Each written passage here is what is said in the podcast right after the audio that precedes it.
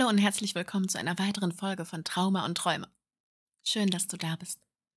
Wieder einmal ging mein Leben drunter und drüber und wieder einmal habe ich mir viel zu viel Zeit für die Folge gelassen. Aber jetzt kommt sie, und zwar das letzte Mal aus Köln. Denn nach dreizehn Jahren habe ich mich endlich getraut, meine Wohnung zu kündigen. Genau am vierundzwanzigsten ersten zweitausendvierundzwanzig habe ich die Kündigung unterschrieben und kurz darauf begann ein Gefühl von ansteigender Panik in mir hochzukommen. Um damit umzugehen, bin ich erst einmal duschen gegangen. Das warme Wasser auf meiner Haut zu spüren, hat mir ein Gefühl von Geborgenheit vermittelt. Doch selbst nach dem Duschen war die Panik noch immer präsent. Also setzte ich mich an den P C und schrieb einfach meine Gedanken nieder. Okay, wenn man das Datum ausschreibt, könnten deutlich Zeichen erkennbar sein. Die Zahl vierundzwanzig hat sicherlich eine Bedeutung, obwohl das jetzt egal ist. Wobei zwei plus vier ergibt sechs. Und die Zahl sechs steht für die Liebe. Gut, das passt nicht ganz rein, aber ich werde es mir schon zurechtfummeln. Januar, der erste Monat des neuen Jahres, und natürlich endet die Jahreszahl wieder mit vierundzwanzig. Also, der Anfang des Jahres, beginnend mit vierundzwanzig und endend mit der gleichen Zahl. Das muss doch ein Zeichen sein. vierundzwanzigster erster vierundzwanzig. Diese Zahlen zusammengerechnet ergeben dreizehn. dreizehn Jahre habe ich in dieser Wohnung gelebt und eins plus drei ergibt vier. Und vier ist meine Lebenszahl. Tada, ein Zeichen. Auf jeden Fall habe ich gerade meine Wohnung zum neunundzwanzigsten gekündigt. Das wird sicherlich auch ein Zeichen sein, denn immerhin ist das ein Schaltjahr, alle vier Jahre. Vier. Wieder meine Lebenszahl. Okay, eindeutig ganz viele Zeichen. Ja, ich möchte mich in all diesen Zeichen verlieren, statt in meinem Wahnsinn, dass ich gerade soeben meine Wohnung gekündigt habe, ohne eine neue zu haben. In genau einem Monat werde ich obdachlos sein. Nein, das ist der falsche Ansatz. In einem Monat befinde ich mich in einer geilen Wohnung, wahrscheinlich in einer W G mit tollen, liebevollen Menschen und werde von Liebe und Herzlichkeit erfüllt sein. Ja, schon besser. Jetzt nur noch dran glauben. Nicht erst nur ausschreiben und ein paar Mal vor meiner Nase nuscheln, nein, wirklich daran glauben. Ich bin ein Kontrollmensch.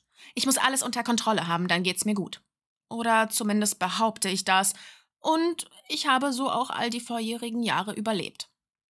Das Problem ist, man kann nicht alles kontrollieren. Und wenn man als Kontrollmensch dann mal etwas nicht unter Kontrolle hat, wenn etwas gar außer Kontrolle gerät, dann ist das wie ein Erdbeben, das einen komplett verschluckt. Kontrolle ist der Grashalm, an dem ich mich klammere. Ich muss und möchte lernen, auf das Leben zu vertrauen, denn immerhin hat mich das Leben einiges gelehrt. Es hat mir Hürden in den Weg gestellt, um daran zu wachsen. Es hat mir Wege geöffnet und es hat mir auch immer wieder die Hand gereicht, wenn ich vor lauter Dunkelheit das Licht nicht erkennen konnte. Also warum habe ich jetzt diese Ohnmachtsgefühle? Ja, vertraue auf das Leben und schreibe deine Finger wund und lehre deine Gedanken. Bitte lass mich danach besser fühlen, es wird schon alles gut werden. Mehr als zwei Wochen sind jetzt seit diesem Eintrag vergangen und ich habe immer noch keine Zusage für eine Wohnung oder W G erhalten. In drei Wochen muss ich meine Wohnung verlassen, in vier Wochen beginnt dann mein Job in Bremen und ich bin am Ende. Mir geht wirklich mein Allerwertester auf Grundeis auf. Ich habe unfassbare Angst. Und dennoch bin ich ziemlich stabil. Noch vor ein paar Jahren, ohne all die Fortschritte, die ich in der Persönlichkeitsentwicklung erreicht habe, würde ich jetzt komplett durchdrehen, mich zu Hause verbarrikadieren und im Selbstmitleid ertrinken. Aber das wäre total kontraproduktiv, weil ich dadurch auch keine Wohnung finden würde. Eine Wohnung zu kündigen, ohne eine andere in Aussicht zu haben, das ist eine Achterbahnfahrt, aus der ich gerne aussteigen würde. Ein Gefühlschaos, das unbeschreiblich ist. Alle Ängste versammeln sich gerade in meinem Körper und halten eine Konferenz ab. Und doch bin ich innerlich ruhig, weil ich auf das Leben vertraue, aber noch mehr vertraue ich auf mich selbst. Und dass ich es irgendwie wuppen werde. Schließlich habe ich schon Schlimmeres hinter mir. Ich glaube, daran kann man meine menschliche Entwicklung sehen. Die Entwicklung, die ich gegangen bin und die ich mir erlaubt habe zu gehen. Keine Frage. In meinem Kopf spuckt es nach wie vor. Gedanken wie: Naja, wenn ich nichts finde, kann ich mich ja immer noch abmurksen, begleiten mich stets auf meiner Reise. Der rote Notfallknopf, den man nicht drücken darf, aber der da ist und mir zumindest eine gewisse Ruhe bringt. Gedrückt wird er nicht, keine Frage. Ich habe mich fürs Leben entschieden, also nehme ich es an, egal was kommt. Doch wie bin ich überhaupt in diese Bredouille gekommen? Es fing alles mit der Liebe an. Nein, das ist nicht ganz richtig. Es fing alles damit an, dass ich zweitausendneunzehn schwere psychische Rückschläge erlitten habe, meinen Job verloren habe und irgendwie alles den Bach unterging. Seit zweitausendneunzehn bin ich arbeitssuchend. Mache eine Maßnahme nach der anderen, die das Jobcenter von mir verlangt, und hoffte mit deren Hilfe einen Job zu finden. Stattdessen habe ich nur zahlreiche Maßnahmen kennengelernt für psychisch kranke Menschen. Einen Ort der Verzweiflung und Hoffnungslosigkeit. Einen Ort, der zwar Menschen mit psychischen Störungen helfen möchte, aber gleichzeitig Mitarbeiter vor Ort hatte, die kein Einfühlungsvermögen besaßen und uns immer wieder das Gefühl gaben, wir, die psychisch Kranken, sind Aussätzige der Gesellschaft. Ich fühlte mich schon seit langer Zeit extrem unwohl in Köln, geschweige denn in meiner Wohnung, die mehr ein Fluch als ein Segen war. In dieser Wohnung geschahen viele schlimme Sachen, die ich auslassen werde, damit diese Podcast-Folge so triggerfrei wie möglich bleibt. Mein Zuhause war mein persönliches Gefängnis, aus dem ich Angst hatte, auszubrechen. Ich habe einfach alles ertragen, aus Angst vor dem Neuen, vor dem Unbekannten, vor dem Loslassen. Und ja, ich wollte weg, ich wollte einen Neuanfang wagen, aber ich wusste nicht wohin. Deutschland ist ganz schön groß, wonach orientiert man sich, wenn man neu beginnen möchte? Ich wusste es nicht. Und so blieb ich weiterhin in Köln, ohne jeglichen Perspektiven. Und dann, letztes Jahr, traf ich die Liebe.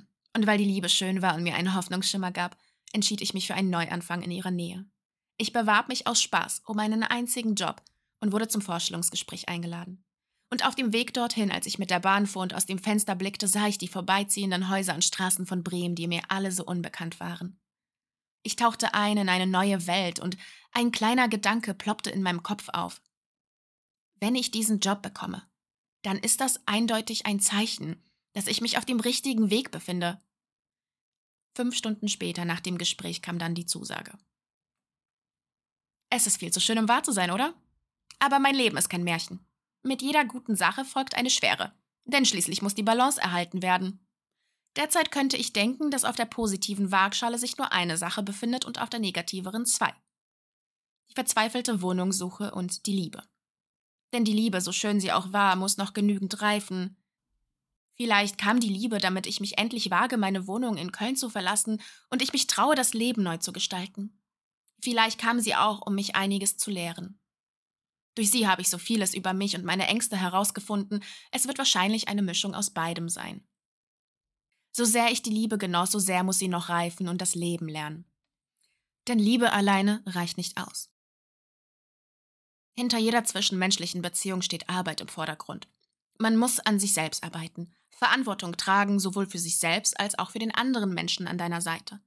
Mit der Liebe beziehe ich mich auf meine letzte Partnerschaft, die leider zu Ende ging. Wir alle haben unsere Erfahrungen gemacht, unsere Eigenschaften und Macken. Es heißt, man muss einen Menschen finden, dessen Macken man auch lieben lernen kann. Doch was ist, wenn diese Macken eine Beziehung gefährden? Heute möchte ich über das Thema Videospielabhängigkeit sprechen. Eine Sucht, bei der man sich in Videospielen verliert, der Realität entflieht und Verantwortung vermeidet. Ich selbst bin eine leidenschaftliche Gamerin.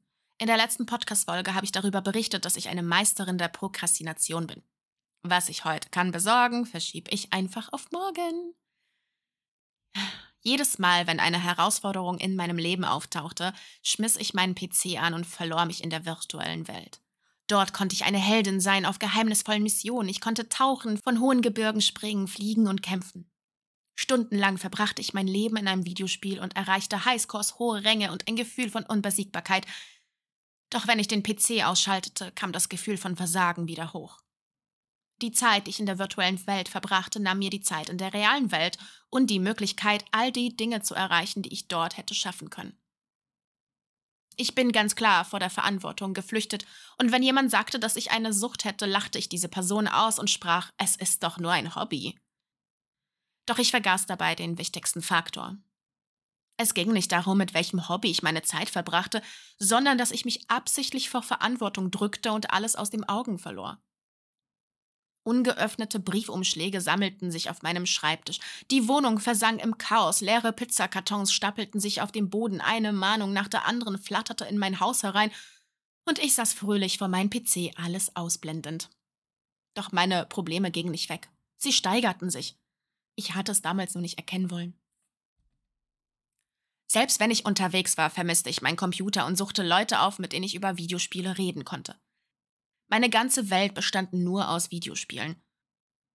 Ich traf mich nicht mehr mit Freunden, vernachlässigte mein soziales Umfeld und fand die Geborgenheit hinter meinem Bildschirm. Erst als ich zweitausendeinundzwanzig in eine Klinik ging und mein Equipment nicht mitnehmen konnte und dort zwei Monate ohne jegliche Videospiele war, verstand ich die Sucht darin. Die ersten zwei Wochen waren unerträglich. Ich wusste nicht, was ich mit mir anfangen sollte. Wie konnte ich meine freie Zeit gestalten? Ich hatte keine Ahnung. Zu Hause rannte ich morgens früh direkt zum P C, manchmal sogar ohne Frühstück, und zockte fröhlich drauf los, bis es plötzlich Abend wurde und ich mich wunderte, wo die Zeit geblieben war.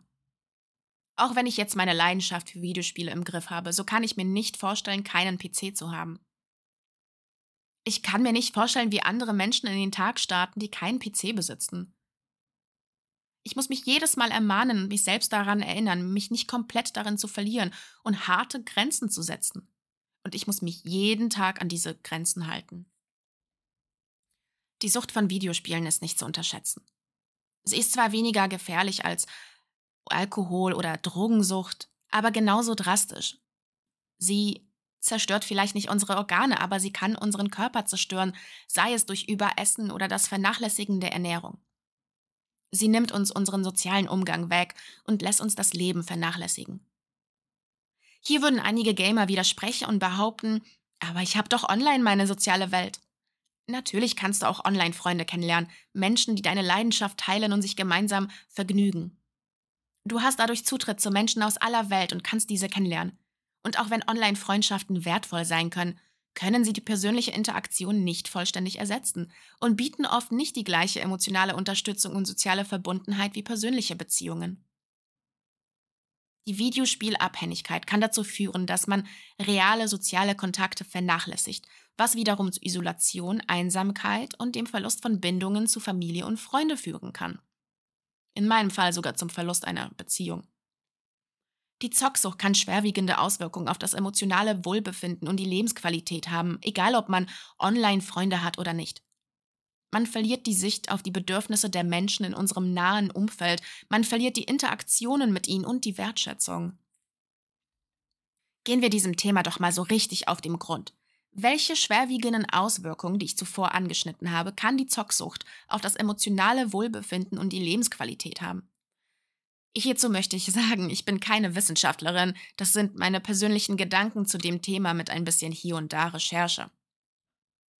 Also, auf der einen Seite haben wir die Einschränkung der emotionalen Bandbreite. Übermäßiges Spielen von Videospielen kann dazu führen, dass andere Lebensbereiche vernachlässigt werden. Dadurch können wichtige zwischenmenschliche Beziehungen und emotionalen Erfahrungen vermindert werden, was zu einem eingeschränkten emotionalen Spektrum führen kann. Menschen könnten Schwierigkeiten haben, Emotionen angemessen auszudrücken oder zu regulieren, was zu erhöhten Stress und Angst führen kann. Ich verdeutliche das mal an einem Beispiel. Ich selbst liebe Beispiele und ich bin ein Mensch, der Sachen besser versteht, wenn es, wenn man es mir irgendwie bildlicher vorstellt oder erklärt.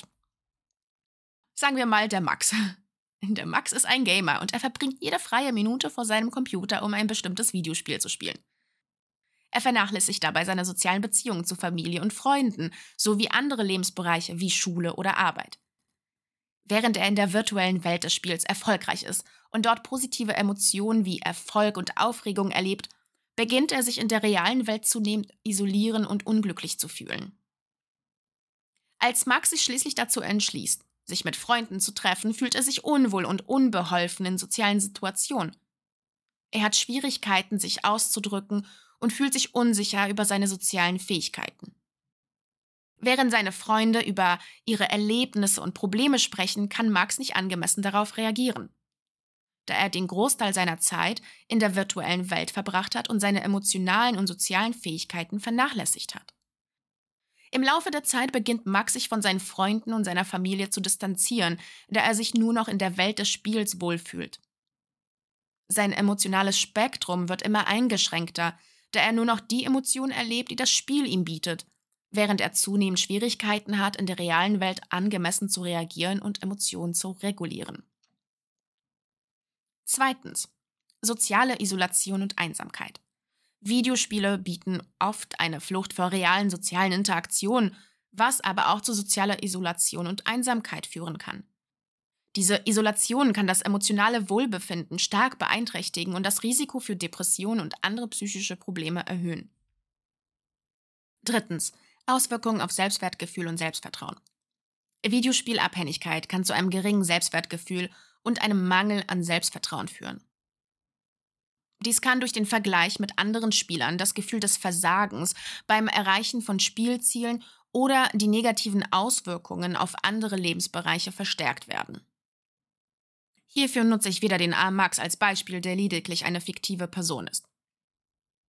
Max ist ein leidenschaftlicher Gamer und verbringt Stunden damit, verschiedene Videospiele zu spielen. Er ist besonders an einem Online-Mehrspielerspiel interessiert, bei dem er gegen andere Spieler aus der ganzen Welt antritt. Max investiert viel Zeit und Mühe, um seine Fähigkeiten in diesem Spiel zu verbessern, und er ist stolz darauf, wenn er Erfolge und Belohnungen freischaltet. Allerdings beginnt Max, sein Selbstwertgefühl und Selbstvertrauen stark von seinem Erfolg in diesem Spiel abhängig zu machen. Wenn er in einem Spiel verliert oder nicht die gewünschten Ergebnisse erzielt, fühlt er sich entmutigt und frustriert.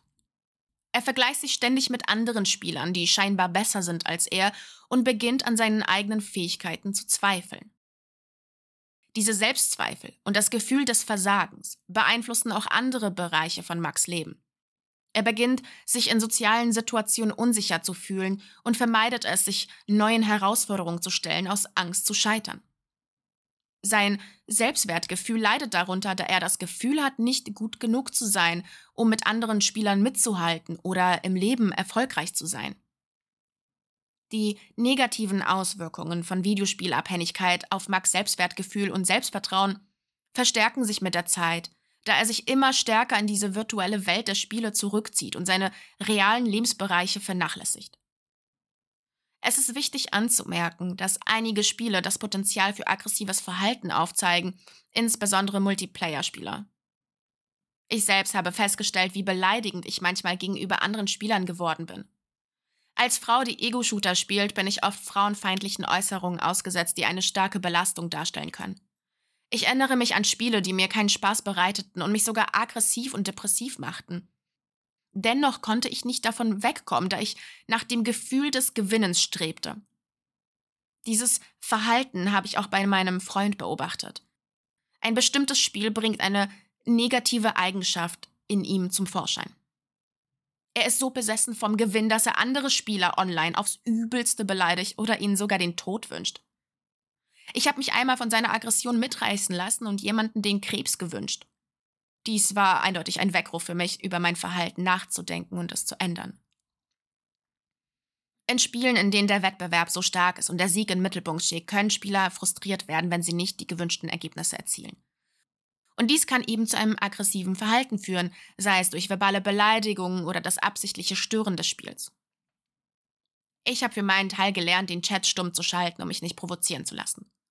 Ich weiß jedoch, dass viele Spieler, einschließlich meines Freundes, dies nicht tun können.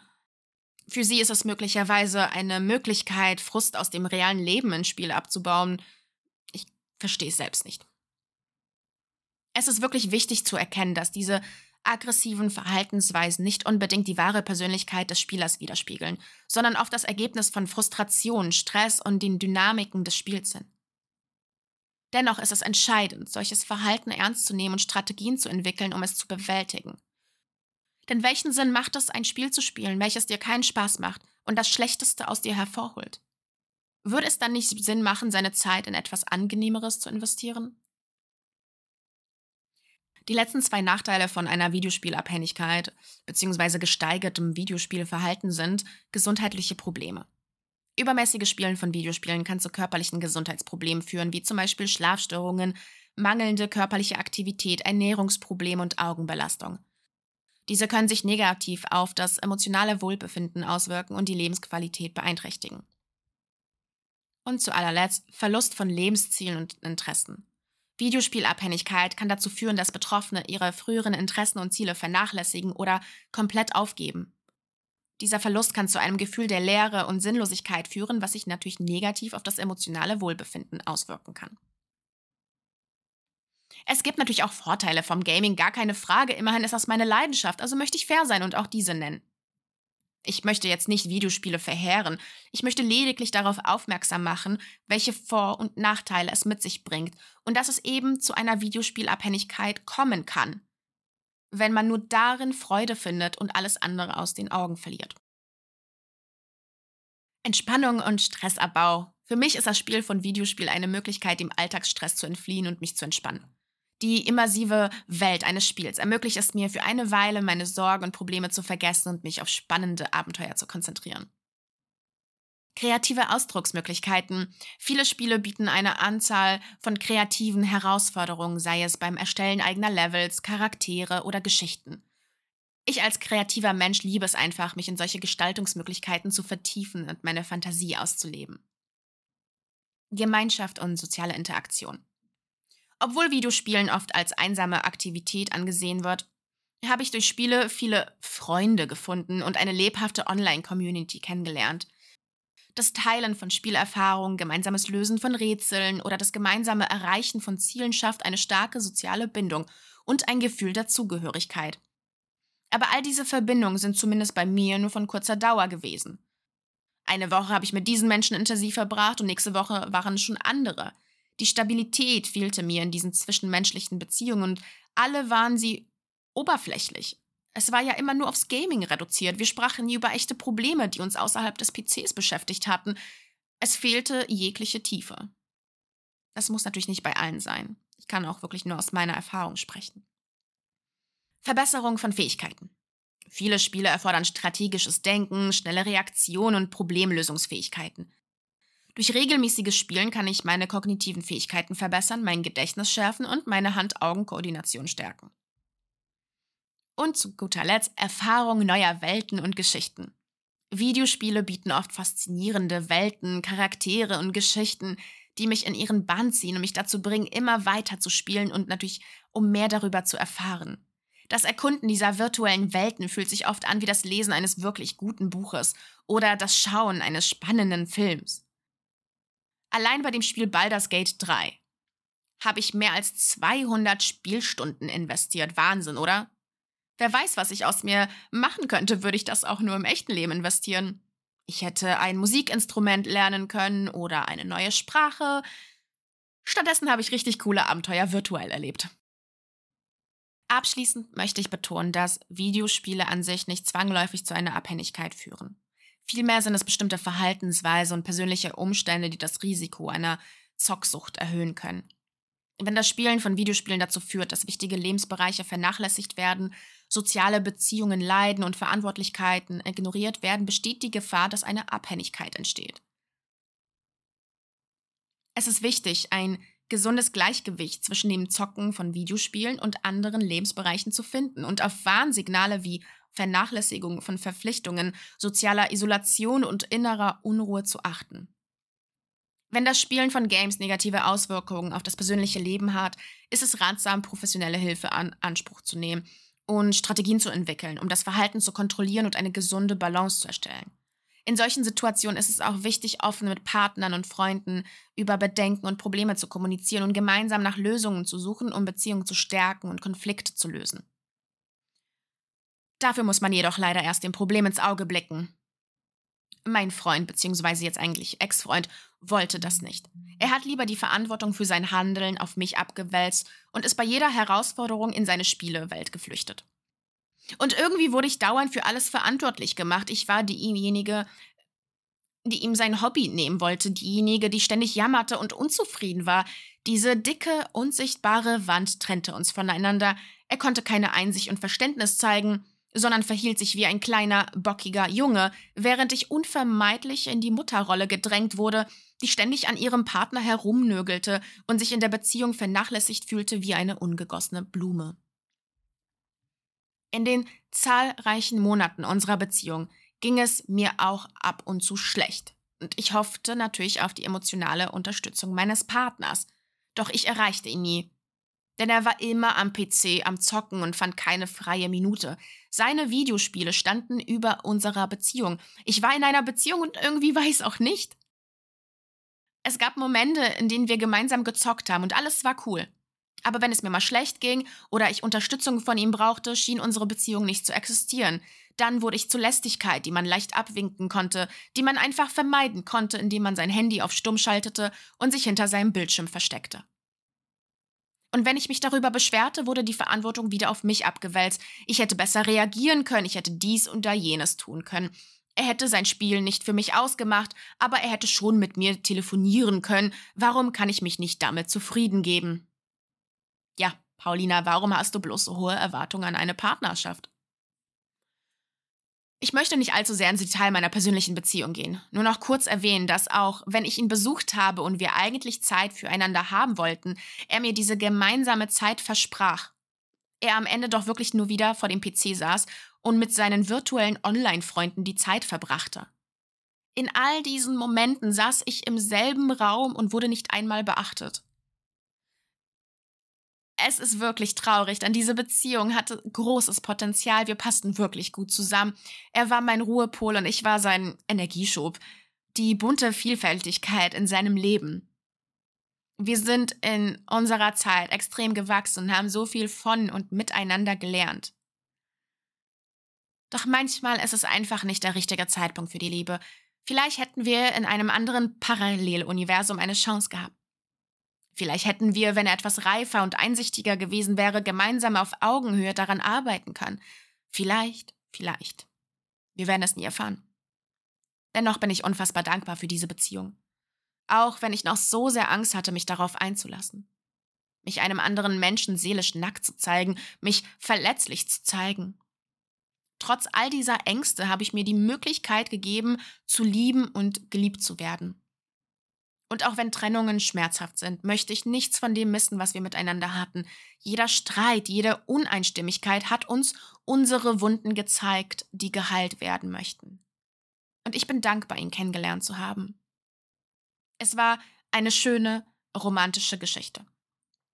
Doch jede Geschichte hat auch ein Ende, und unser Ende kam leider viel zu schnell. Ich hätte es mir wirklich gewünscht, dass es zwischen uns geklappt hätte. Und ich habe wirklich, wirklich, wirklich hart daran gearbeitet. Aber es ist einfach nicht möglich, wenn der andere Part nicht am Strang ziehen möchte. Es ist nicht möglich, wenn der Partner ein, eine Sucht bei sich nicht erkennen kann. Es ist nicht möglich, daran zu arbeiten, wenn der Gegenüber seine Arme verstrengt, dicht macht und sich von dir abwendet. Ich weiß, dass mein Partner mich liebt, beziehungsweise geliebt hat, wobei ich würde sagen, immer noch liebt, auch wenn man jetzt getrennt ist. Und ich weiß, dass die Trennung ihn auch wehtut. Und gleichzeitig finde ich es so extrem, dass man, also wie heftig eine Sucht eigentlich sein kann, dass man dem Problem nicht ins Auge blicken möchte und dadurch wirklich fast alles verliert und eben auch diese wunderschöne Beziehung, die wir zueinander hatten, verliert. Statt zu sagen, okay, scheiße, ich habe da definitiv ein Problem und ähm, daran möchte ich arbeiten. Für mich und für meine Beziehung. Natürlich hauptsächlich für sich selbst. Gleichzeitig denke ich, vielleicht, hoffentlich, bitte, bitte, hoffentlich, mag dieser Verlust etwas in ihm regen und ihm zum Überdenken seiner Gefühle und seiner Handlungen geben. Und möge er bei der nächsten Frau es besser machen. Nun ja, immerhin sind jetzt meine Verlustängste in Form von Albträumen ruhig. Wie paradox eigentlich. Verlustangst, die Angst, etwas zu verlieren, beruhigt sich dann, wenn der Verlust tatsächlich eintritt. Gleichzeitig könnte jedoch das Wissen, dass die Albträume von Verlustängsten wieder auftauchen werden, sobald ich jemanden näher an mich heranlasse, dazu führen, dass ich mich auch gar nicht erst darauf einlasse, um die Albträume zu verhindern. Aber ein Leben ohne Liebe ist nicht lebenswert.